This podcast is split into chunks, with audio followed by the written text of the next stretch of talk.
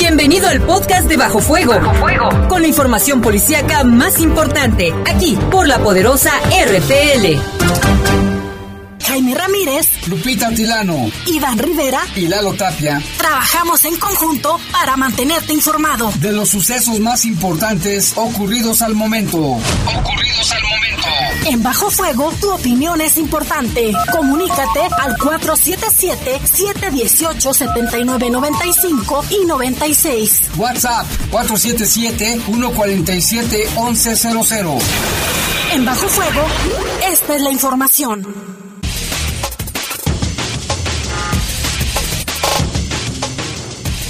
Desde la tarde con 59 minutos, les saludamos con gusto, estamos en Bajo Fuego iniciando el mes de junio, iniciando la semana también. En los controles Jorge Rodríguez Sabanero, en control de cabina está nuestro compañero Brian Martínez, yo soy Jaime Ramírez, vamos a presentarle un avance de las noticias. En la conducción les saludamos con gusto. ¿Qué tal, Jaime? Guadalupe Atilano, les saludo con gusto. Y también mencionarles que la temperatura es de 27 grados centígrados, la máxima para hoy fue de 28 y la mínima de 13, para el día de mañana se espera una temperatura de 31 grados centígrados, la máxima y la mínima de 13 grados. Sí, hizo bastante calor, yo en la tarde, en donde iba en el carro marcaba 31, de todos modos se siente mucho calor y pues no había poca posibilidad de lluvia este día también. Pero bueno, vamos con un avance de la información porque asesinaron a 2 ministeriales y lesionaron a otros 2 en la ciudad de Celaya. Lesionan a una mujer con arma blanca en un intento de asalto. La mujer se reporta grave. En la colonia Haciendas de Ibarrilla, 2 hombres resultaron heridos tras ser atacados con armas de fuego. En la calzada Guadalupe y calle Apolo, 2 hombres presentaron heridas de bala. De los responsables, según testigos, era un hombre y una mujer a bordo de una motocicleta. El dúo dinámico, un hombre y una mujer. En Celaya, un hombre amaneció colgado de un puente. Se trata de un homicidio que ya investiga la Fiscalía. Termina el mes de mayo con 69 homicidios en León, Guanajuato. Y mueren otras 7 personas por coronavirus. Siguen los contagios muy fuerte aquí en el estado de Guanajuato, en León. Para que si no tiene nada que hacer, bueno, ya está, ojalá que no sea por demás, pero sí le recordamos que si no tiene verdaderamente ninguna necesidad de salir, no lo haga. Despiden como heroína a una doctora que murió por coronavirus en Michoacán. Y en información del mundo sigue la situación bien difícil allá en Estados Unidos, los saqueos, las protestas con mucha violencia. Se unen también, hoy se unieron muchas personas para reparar los destrozos que causaron los manifestantes. Tendremos información desde Los Ángeles, California. Son las 7:01, una pausa, regresamos. 7:03, vámonos con información del país. Como una heroína, la recordaremos, dijeron los compañeros de la doctora Gabriela Ornelas Pacheco, quien perdió la batalla al contagiarse de coronavirus en la ciudad de Apatzingán, Michoacán, que actualmente es el tercer municipio con más pacientes infectados de esa entidad. La doctora Gaby, como era conocida, trabajó durante muchos años en la sala de urgencias del hospital de zona número 8, en Uruapan, donde sembró y cosechó grandes amistades que traspasaron su vida profesional. A principios del mes de mayo fue comisionada a la ciudad de Apatzingán en pleno pico de la pandemia, como estamos ahorita aquí en León y en Guanajuato, para atender a los pacientes pese a las carencias de equipo de autoprotección. La doctora se trasladó a aquella población en el corazón de la tierra caliente michoacana, en donde apenas tenía unos 15 días de haber comenzado su labor en aquella población con enfermos de coronavirus. Mientras esto ocurría y ganando $1,600 más de su por sí raquítico sueldo, la doctora continuaba tratando de combatir el virus y devolviéndole la salud a las personas que llegaban a diario al hospital de zona número 9. El agotador trabajo y el estar expuesta al virus por largas jornadas ocasionaron que su salud también se fuera deteriorando al grado de contagiarse también de COVID-19. A decir de sus compañeros de trabajo más cercanos, la doctora Gaby tuvo que ser intubada y conectada a un respirador, sumándose a las cifras de enfermos.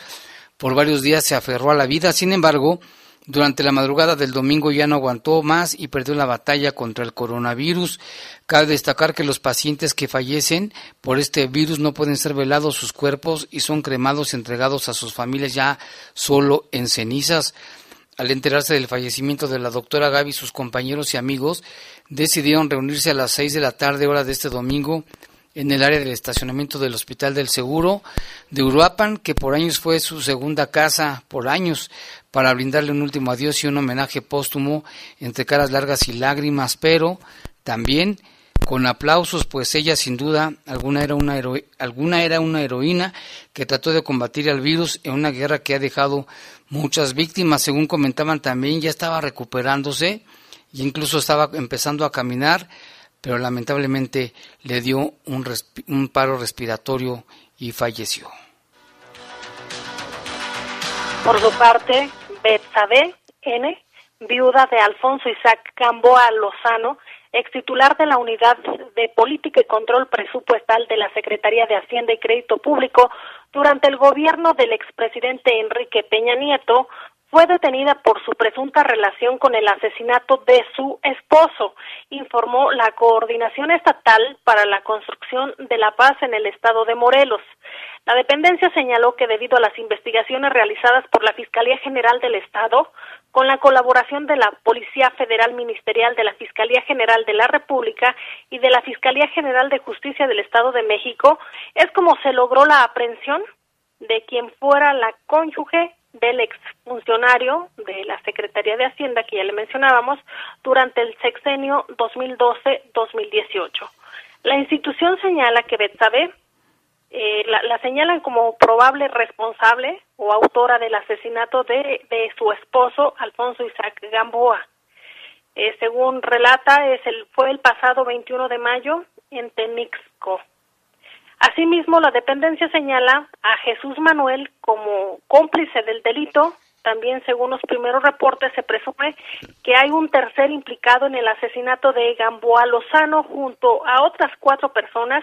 Continúa prófugo. A este se le identifica como uno de los escoltas de Betsabé. La dependencia estatal agregó que por el momento se desarrollan las diligencias, audiencias y actuaciones periciales que permitan a las autoridades ampliar y proporcionar los detalles sobre el caso. Así es, este caso le referíamos el día de los hechos. Fue allí en Temixco, en el estado de Morelos, en una casa de descanso donde estaba el ahora occiso con su mamá, con 2 de sus hermanos, ahí descansando en una casa, y estaban en cuarentena por el COVID, donde llegó un grupo armado y los asesinó a él, a su mamá, a sus hermanos. Y pues mira, quien fue aparentemente la presunta responsable es su esposa.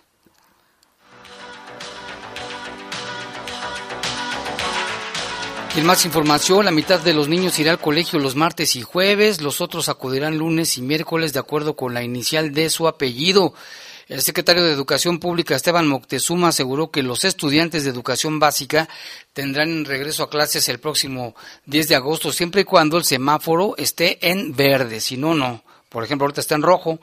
El plan de reactivación de actividades académicas incluye un regreso a los salones de manera escalonada, de modo que los niños asistirán a clases de acuerdo con la inicial de su apellido, es decir, que la asistencia de los pequeños se hará de forma alfabética. Esto significa que solamente la mitad de los estudiantes acudirá a la escuela los lunes y miércoles, mientras que los demás los martes y jueves. A fin de que se respete la sana distancia, los pequeños tendrán lugares fijos que permitirán que sus lugares tengan el suficiente espacio como para no promover un ambiente donde sea fácil contraer el virus. Además de esto, los recreos serán escalonados para evitar más riesgos por la cantidad de niños en los patios de los planteles educativos de cada uno. Algunos colegios están determinando la posibilidad de que los profesores impartan las asignaturas en espacios abiertos a fin de disminuir los peligros de transmisión del coronavirus.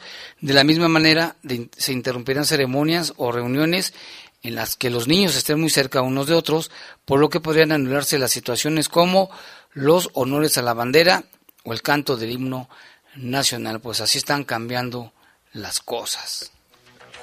Así es, y en otra información, el presidente Donald Trump se refugió el viernes por la noche en el búnker, según el diario The New York Times, los agentes del servicio secreto llevaron al presidente al búnker subterráneo usado durante los ataques terroristas. Revela este diario, especialmente desconcertado estaba el presidente, es lo que mencionan. También Trump amenazó este fin de semana a los manifestantes con soltar a perros salvajes para detenerlos y recurrir a las armas en pleno...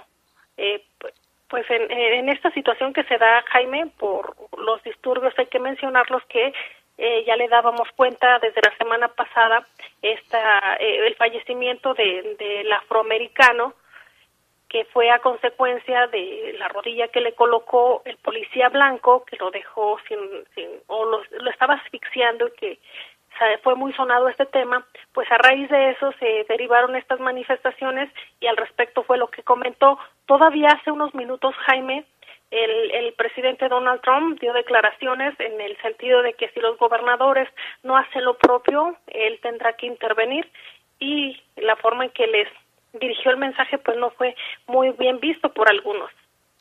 Así es, y precisamente tenemos el reporte sobre la situación que impera en los Estados Unidos, sobre las protestas, los saqueos, con Lucha Medina. Vamos a escuchar.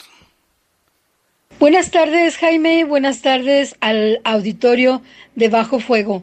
Luego de terminar los últimos días de mayo con un elevado índice de decesos y contagios por coronavirus, los Estados Unidos vive una de las peores situaciones de su historia, debido a los disturbios que se han suscitado a lo largo del país, tras la muerte del afroamericano George Floyd a manos del policía Tere Chauvin, quien lo asfixió, según ha revelado la autopsia practicada al hombre de 46 años.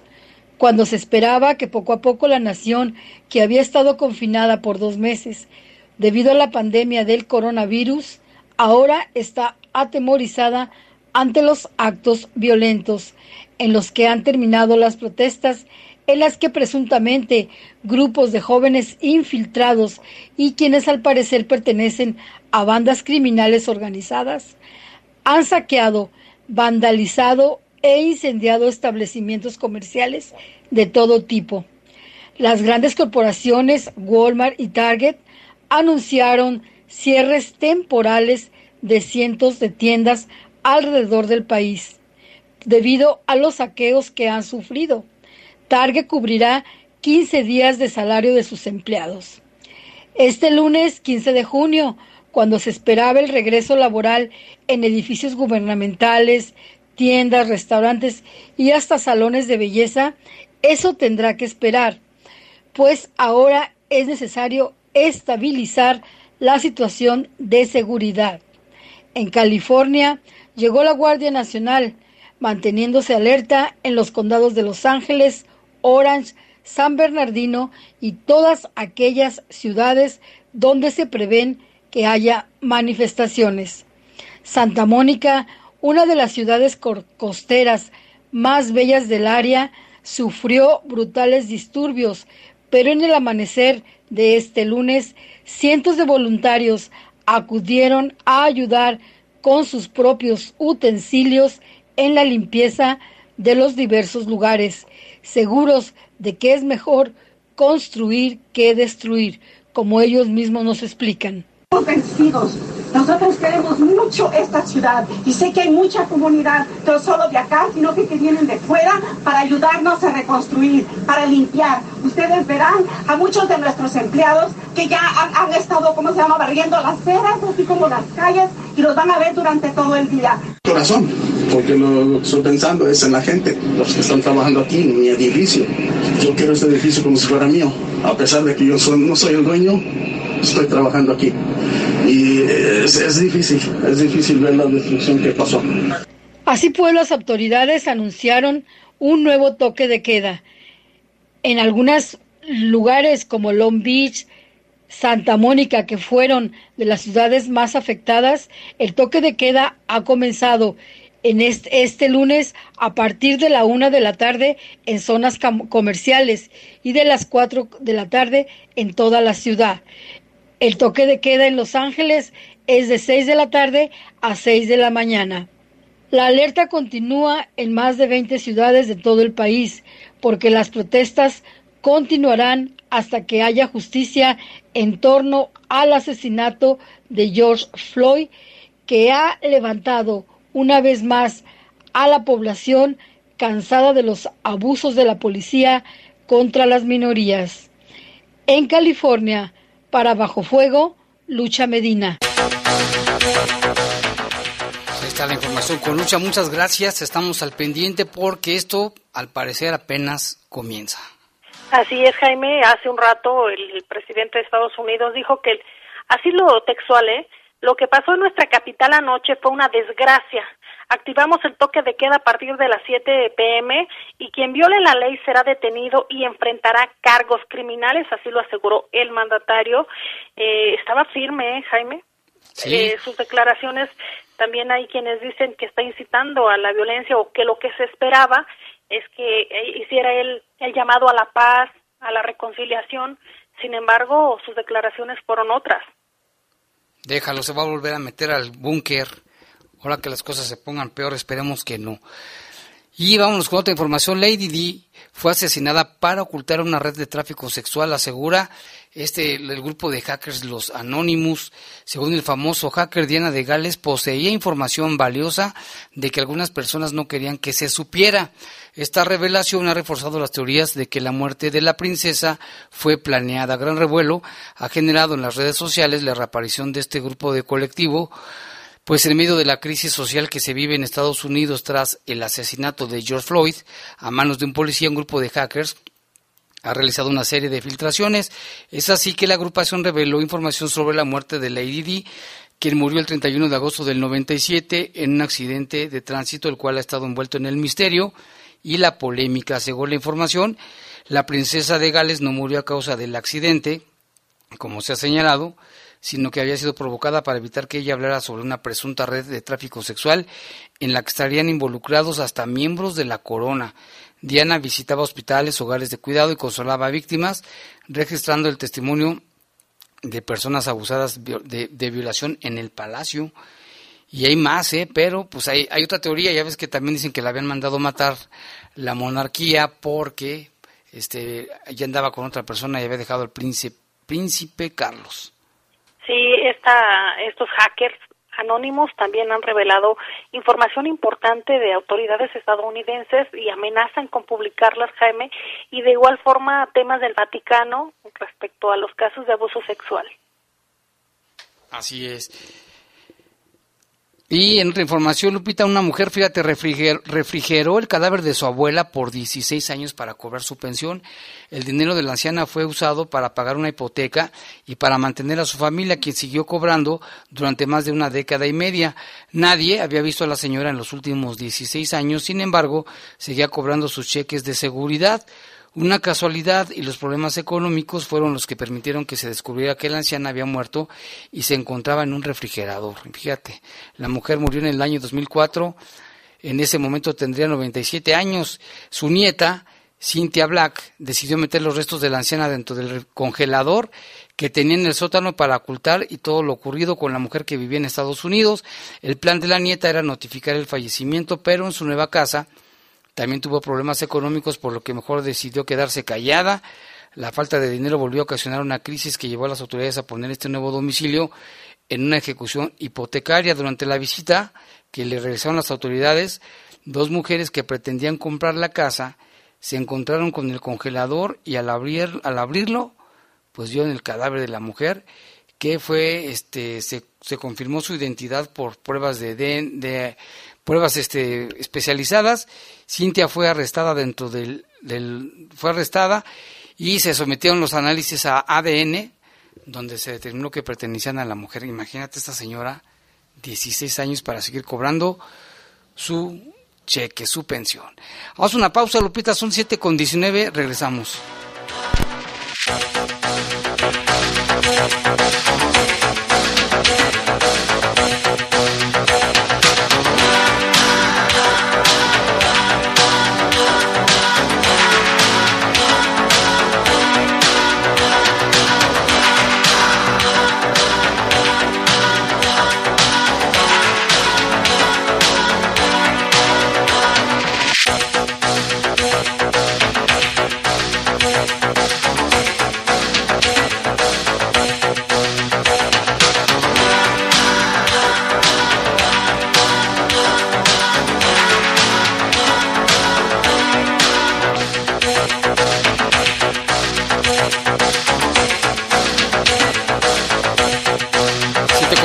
de la tarde vamos con una entrevista. Tenemos en la línea telefónica a Víctor Avendaño, quien tiene información importante en este regreso a la normalidad. ¿Qué tal, Víctor?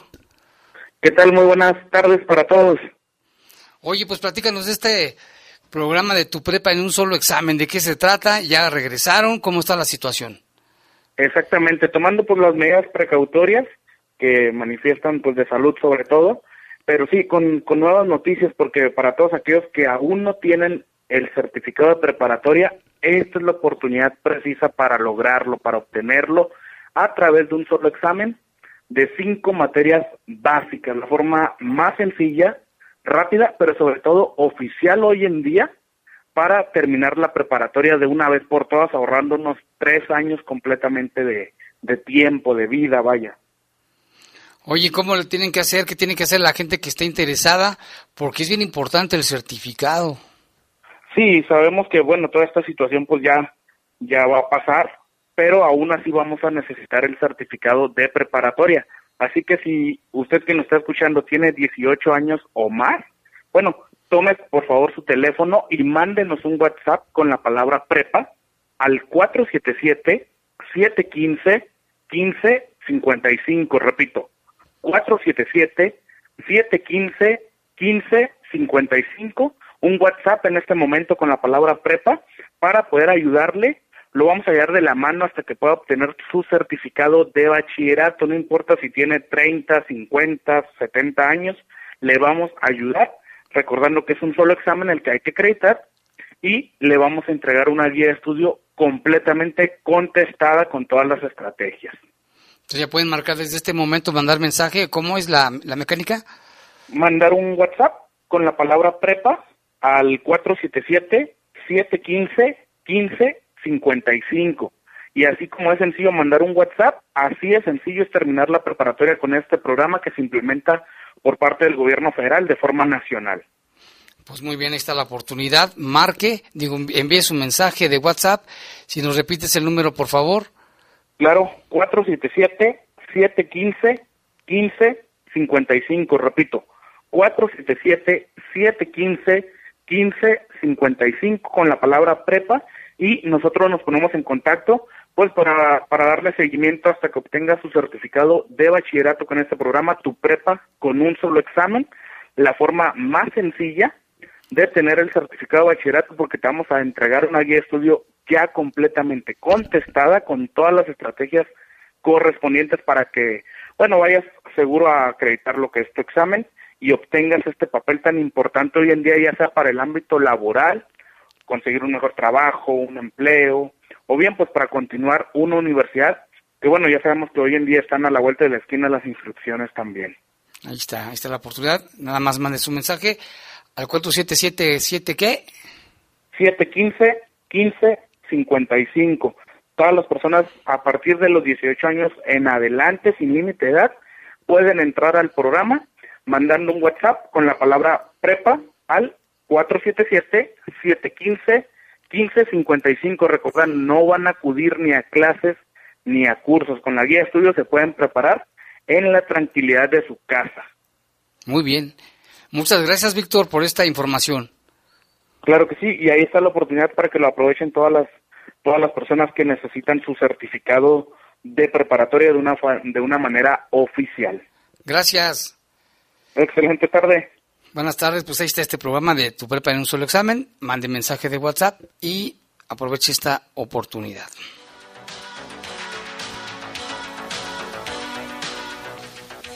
Y hay más información, Lupita. Una mujer con arma blanca, fue un intento de asalto. Los hechos se dieron en la calle Janitzio y Valtierra. Vamos a escuchar a nuestro compañero Lalo Tapia, que tiene la información completa. Hola, ¿qué tal? Muy buenas tardes a todo el auditorio. Pues sí, esta tarde se reportó una agresión con armas de fuego en contra de una mujer. Esto sobre el bulevar Vicente Valtierra a la altura de la calle Janitzio y Zitácuaro, entre esas calles, justo en una parada de camión que está sobre el bulevar Vicente Valtierra. De este caso hay una versión de que un sujeto a bordo de una bicicleta que vestía una sudadera de color negro aparentemente intentó asaltar a la mujer, de que no se ha confirmado al 100% la identidad y le dio un disparo. Después de esto, el responsable se dio a la fuga sin que hasta el momento haya personas detenidas, mientras la mujer fue atendida por paramédicos de Cruz Roja y fue trasladada a un hospital donde su estado de salud se reportaba delicado. Es una versión preliminar, se habla, como mencionamos, de un intento de asalto. Esperaremos información ya confirmada por parte de la Secretaría de Seguridad Pública, pero por lo pronto, pues bueno, la mujer permanece delicada de salud a consecuencia de la lesión que sufrió y desafortunadamente, aunque se realizaron los operativos, aunque hubo movilización por parte de Policía Municipal, hasta el momento no hay ninguna persona detenida. Es la información que se tiene hasta el momento. Muy buenas tardes. Lalo Tapia, por esta información. Sí, vamos a estar pendiente lo que digan las autoridades. Y hoy también en Celaya, lamentablemente, siguen los ataques contra elementos de seguridad. Asesinaron a 2 ministeriales, lesionaron a 2, y tenemos en la línea telefónica a nuestro compañero Paco Hernández de Tabloide News. Hasta la ciudad de Celaya nos vamos. ¿Qué tal, Paco? Buenas tardes. Paco Hernández. ¿Qué tal? ¿Cómo estás? Muy buenas tardes. ¿Sí me escuchas? Sí, adelante, la escucha, adelante. Gracias, Jaime. Así es, buenas tardes, al igual que a todo el auditorio de Bajo Fuego. Pues, para comentarte, y como bien mencionas, nos encontramos aquí en Celaya, en el barrio de San Juan, en donde aproximadamente a las 5:30 de la tarde se dio un ataque de hombres armados hacia elementos de la Fiscalía General del Estado, y en donde lamentablemente 2 de los elementos perdieron la vida, pero también 2 de los agresores resultaron detenidos. Toda una persecución e inclusive una escena de película que se vivió en esta zona en esos momentos, porque resultó que se dio este ataque sobre la calle de Ignacio Camargo, pero atrás de los agresores o de donde se dio este ataque venían también elementos de la Guardia Nacional, que al ver la agresión dispararon hacia los elementos o hacia las personas que habían disparado primeramente hacia los elementos de la Fiscalía. Entonces los agresores o los responsables se bajan de su unidad. Hay aquí como una Y, son una especie de calles que no están paralelas perfectamente, sino que es una Y en donde se dio este acontecimiento. Entonces los agresores se bajan y aprovechan algunas casas abandonadas que hay por esta zona y se meten a otras casas que están sobre la calle de Combates de Celaya para tratar de esconderse. Platicamos inclusive hace unos momentos con algunos de los vecinos que se encuentran en esta zona y bueno, pues para ellos fue bastante traumático y sobre todo también un poco espectacular el hecho de que nos comentaba, por ejemplo, un señor que él estaba en la cocina, de repente escucha que se están cayendo las tejas del techo y se asoma y ve algunos elementos de la Guardia Nacional y de la Policía Ministerial que con las armas en la mano, y él tiene que identificarse, y yo vivo aquí, no vayan a disparar por favor, y le piden permiso para poder ingresar y revisar su vivienda. En este caso no encontraron a nadie, pero ya después con otra persona que platicamos nos comenta que ella no estaba aquí, es una mujer, pero sí estaba su esposo con sus hijos en la casa en donde se metieron 2 de los responsables. Según nos explicaron, uno se escondió en uno de los cuartos que están en la parte de atrás, otro se escondió también en otra parte de la vivienda, llegaron los elementos ministeriales y de la Guardia Nacional y lo sacaron, obviamente todo eso en presencia de su esposo y de sus hijos, que afortunadamente están a salvo.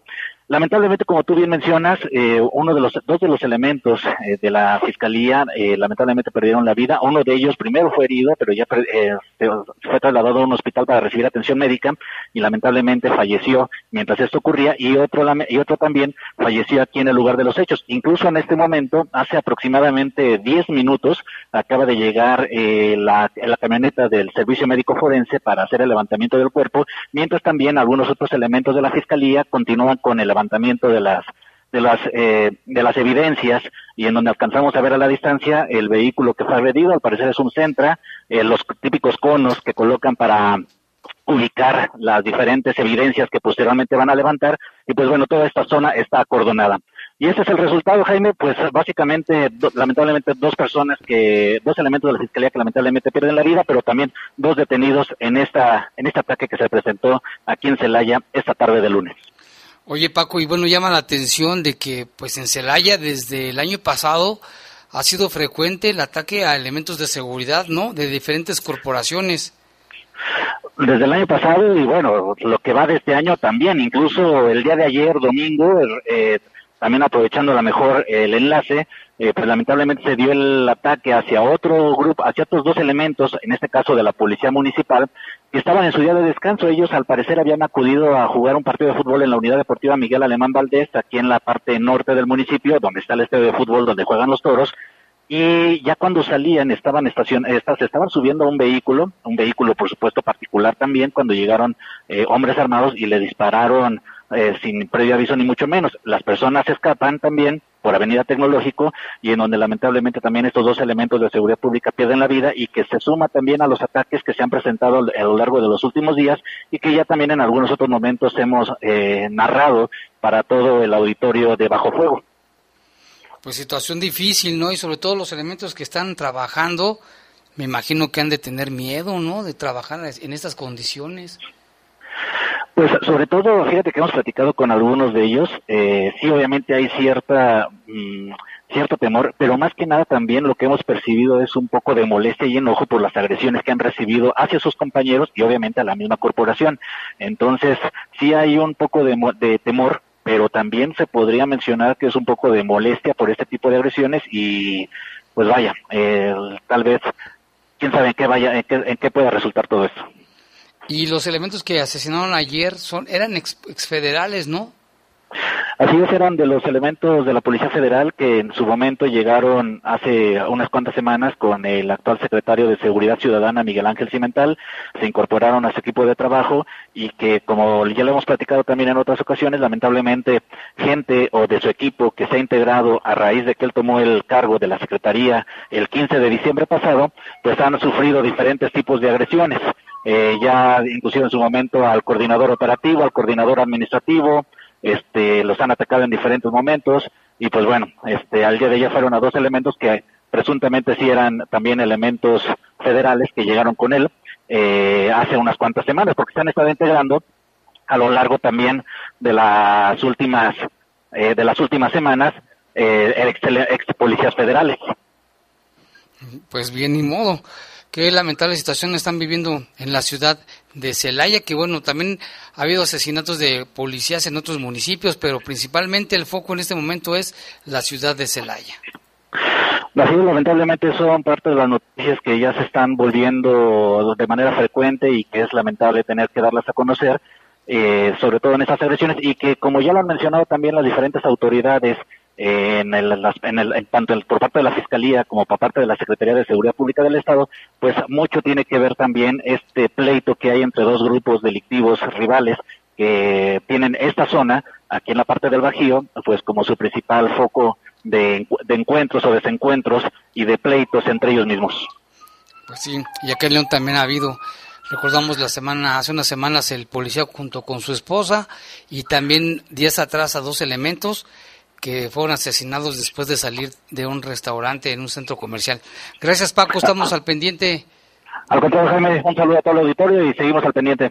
Gracias a Paco Hernández de Tabloide News, que nos manda esta información directamente desde la ciudad de Celaya. Así es, Jaime, y ya tenemos también la postura de la Fiscalía respecto a estos casos que nos reporta Paco.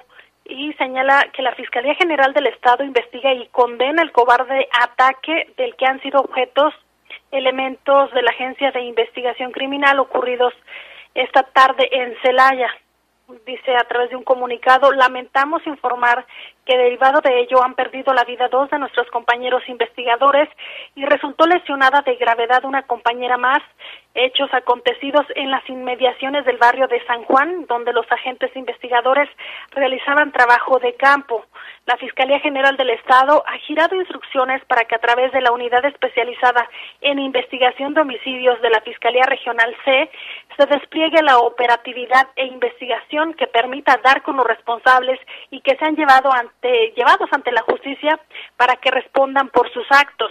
De acuerdo a la primera información recabada, se establece que las personas armadas les dispararon en varias ocasiones en el sitio. Personal del servicio de servicios periciales aseguraron casquillos percutidos de grueso calibre, así como otros indicios que abonarán al total esclarecimiento de esta agresión.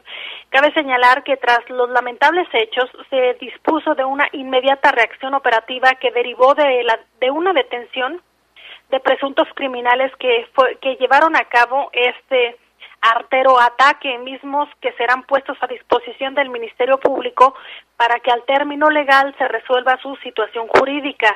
En tanto, se continúa con el desarrollo de los protocolos de la investigación que lleven al total esclarecimiento de los hechos, por lo que se continúa con la búsqueda de evidencias que permitan identificar al resto de los responsables que hayan materializado el crimen y sean llevados ante un juez. Es lo que comunica la Fiscalía General del Estado a través de un comunicado, Jaime. Sí, pues ojalá que los atrapen y pronto, pero bueno, así dicen en cada caso. Ojalá que sí los detengan, eso sería muy bueno. Gracias, Lupita.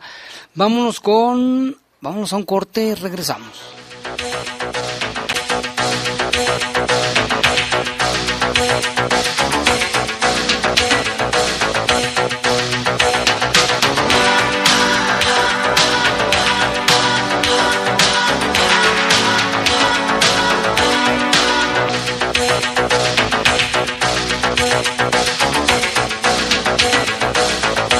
Son las 7:39 de la tarde y vámonos con una entrevista con el delegado del INE, el Instituto Nacional Electoral en Guanajuato, Jaime Juárez Caso, y le saludamos con gusto. ¿Qué tal, licenciado Jaime? ¿Cómo estás? Muy bien, Jaime, muy bien, a tus órdenes. Me da gusto saludarte a ti y a tu auditorio.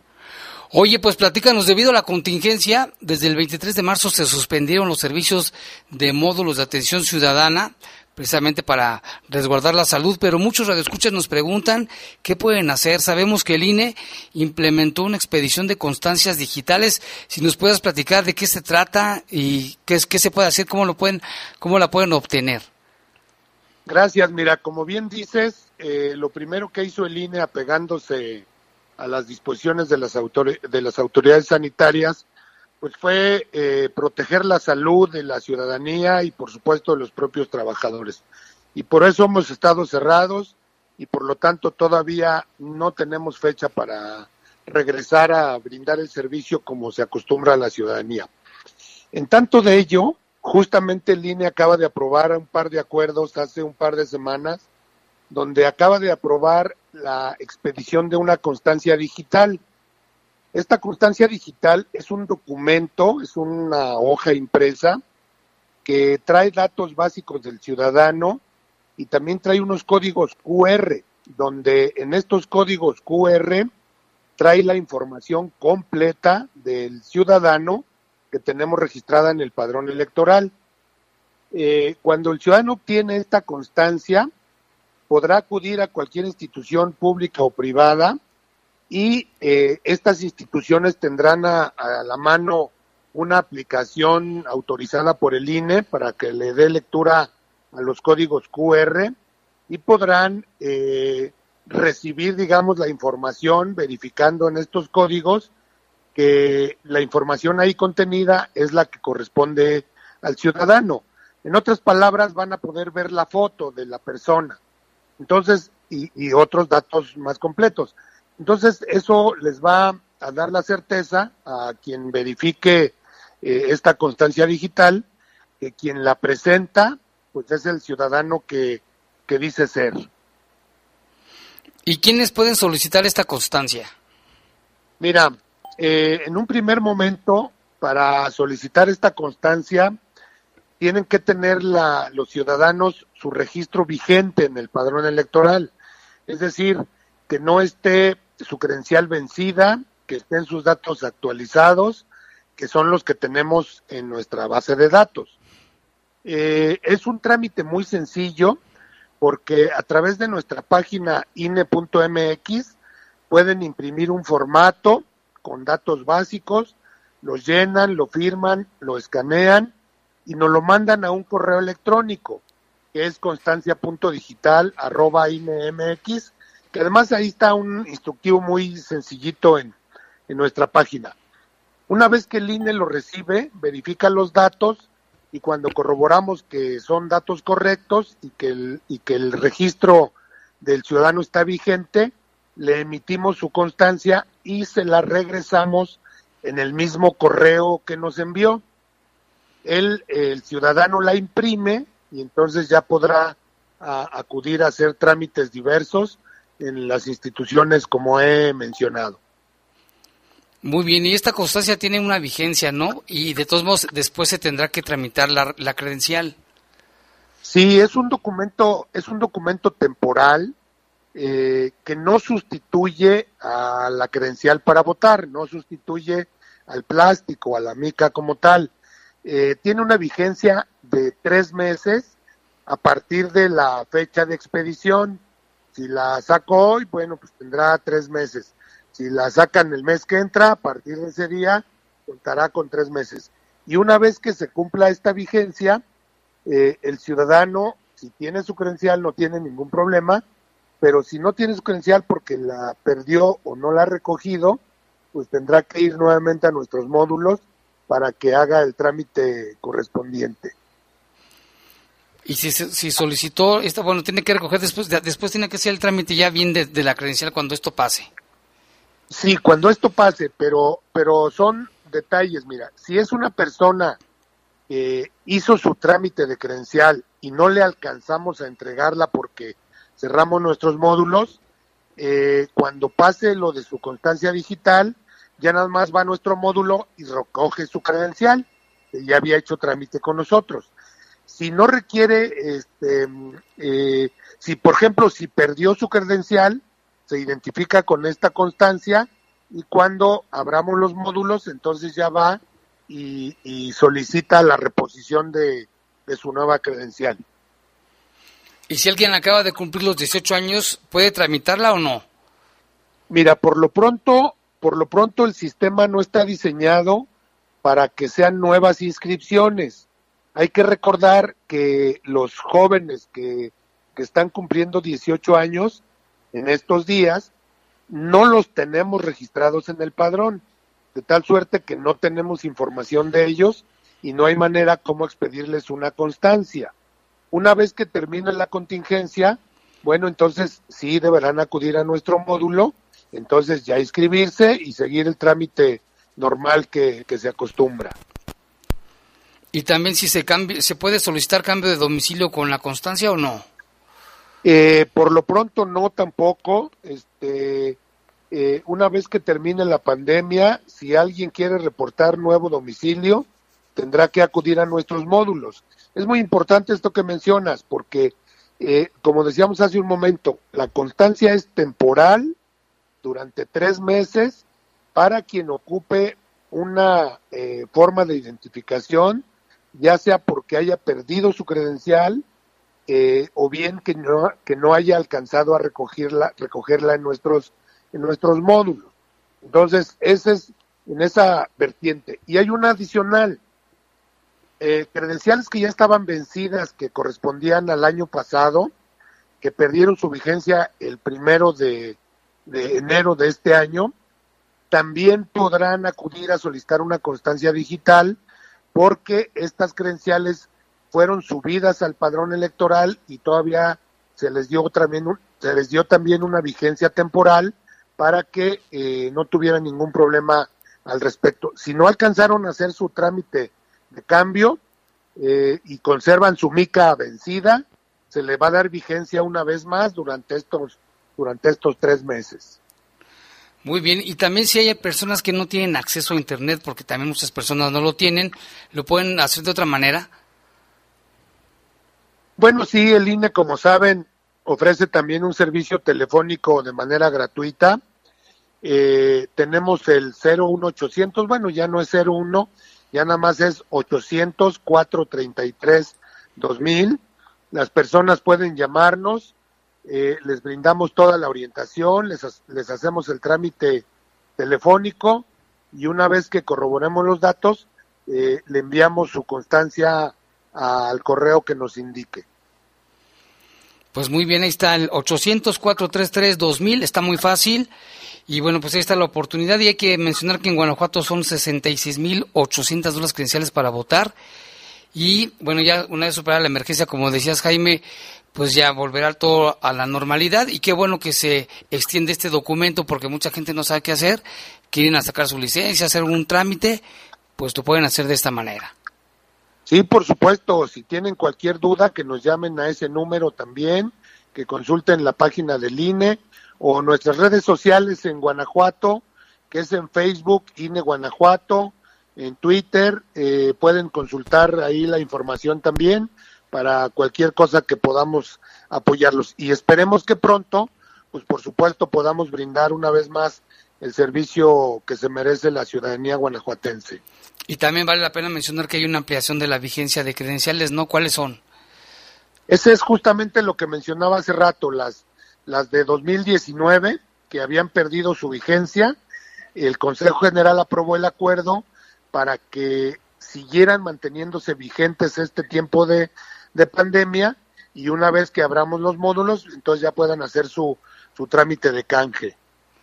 Pues muy bien, Jaime, muchas gracias por la información. Creo que sí es muy importante porque muchas personas nos preguntaban que qué podían hacer. Pues ahí está la respuesta. Gracias al licenciado Jaime Juárez Caso, delegado del INE en Guanajuato. Gracias y aquí estamos a la orden, licenciado.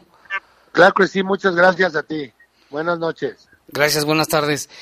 Pues ahí está esta oportunidad, lo puede hacer, solicitar esta constancia digital y con eso le puede ayudar a hacer muchos de sus trámites. Es temporal mientras pasa la emergencia. Y pues vámonos con información del coronavirus, Lupita, porque bueno, pues sigue en aumento los casos y también pues falleció en este día, en las últimas horas, 7 personas. Tenemos la información con nuestra compañera Tere Vergés. El estado de Guanajuato inicia el mes de junio completamente en rojo, lo que significa que en todos sus municipios hay al menos una persona contagiada del COVID-19. El único municipio que se mantenía libre del virus era Jichús y ya registró su primer caso y otro más en investigación. Además, el día de hoy se registra la muerte de otras 7 personas con edades entre los 37 hasta los 79 años de edad. Entre las víctimas, un hombre de San Miguel de Allende de 37 años y sin otra enfermedad perdió la vida ante el coronavirus. Las otras víctimas son 4 mujeres y 2 hombres que radicaban en los municipios de Silao, León, Romita y Celaya. Hasta el día de hoy hay 2.088 casos confirmados, 683 casos en investigación, 153 fallecidos y 1.937 casos de transmisión comunitaria. Informó para el Poder de las Noticias, Tere Vergés. Una fase fuerte, crítica, Lupita.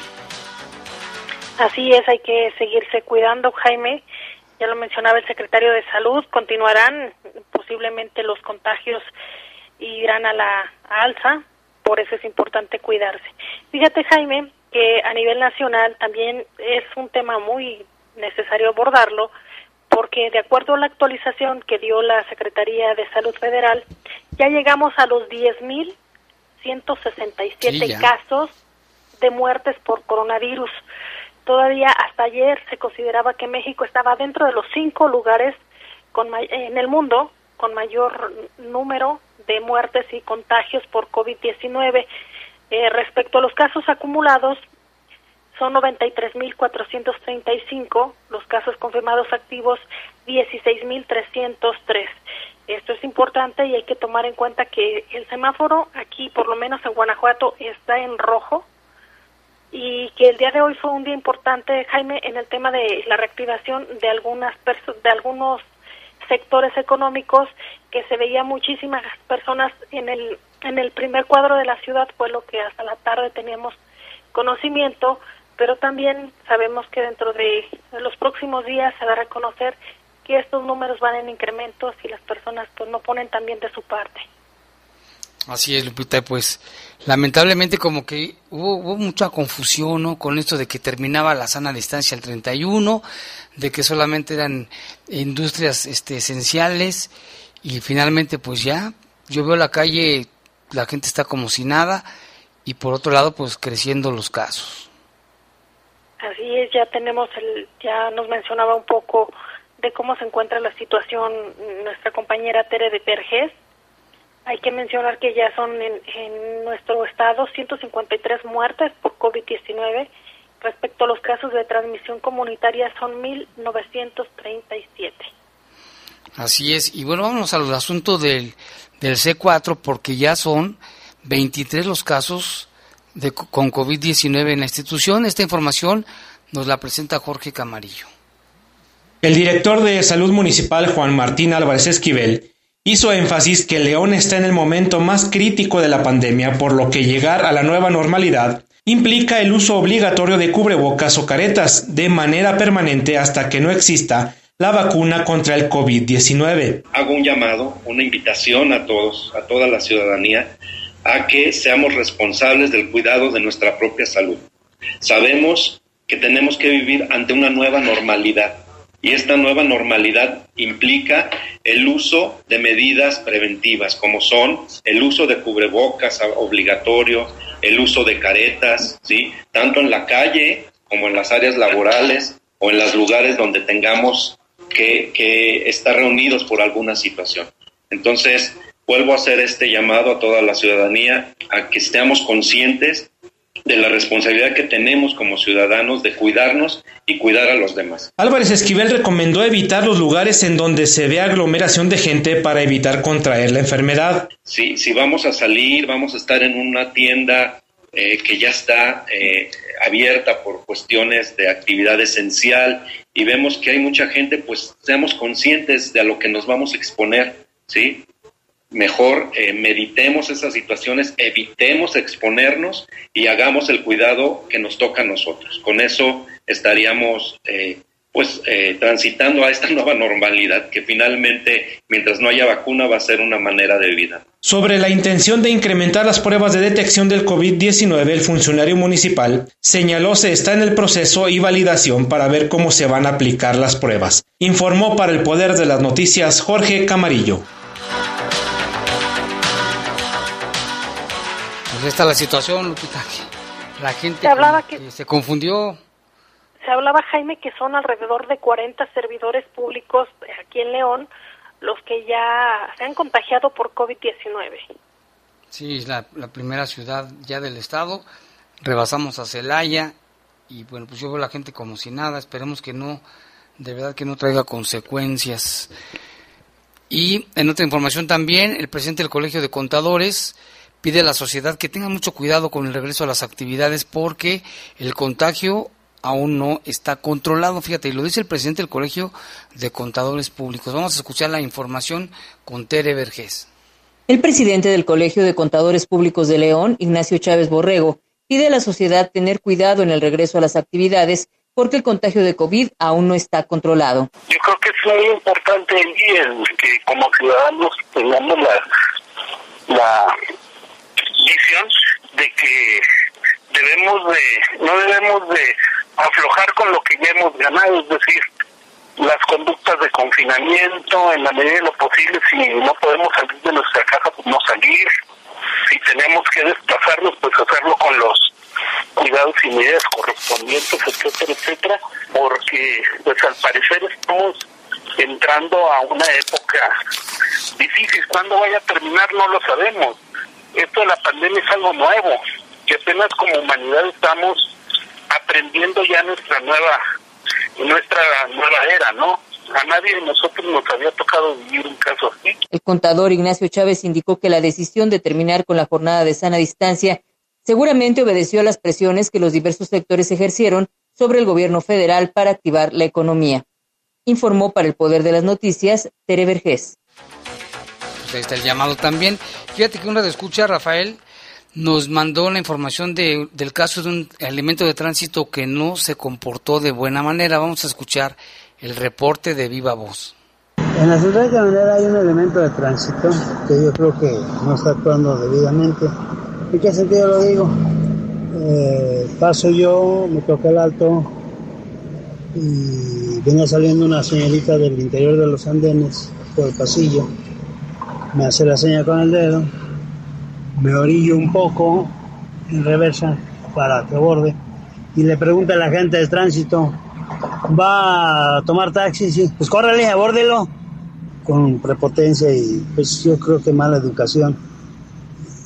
La señorita se quejó porque dice, ya tuvo una amarga experiencia con un taxista que la asaltó de ahí mismo de la central hace de unos 22 días porque cada semana viene, pero tampoco creo que sea la actitud de la gente de tránsito. Ahorita retorné para tomarle una foto, pero ya no lo tuve a la vista.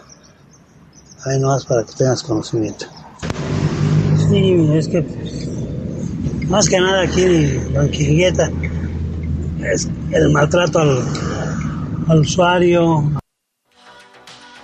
Pues ahí está este proceder de este elemento. No todos son así. A mí me ha tocado ver algunos que son muy amables, lo he visto con la gente. Este no lo fue así. Y lamentablemente no sabemos quién es, pero ojalá si nos está escuchando. Hasta aquí, los sucesos policíacos más importantes de Bajo Fuego. Bajo Fuego.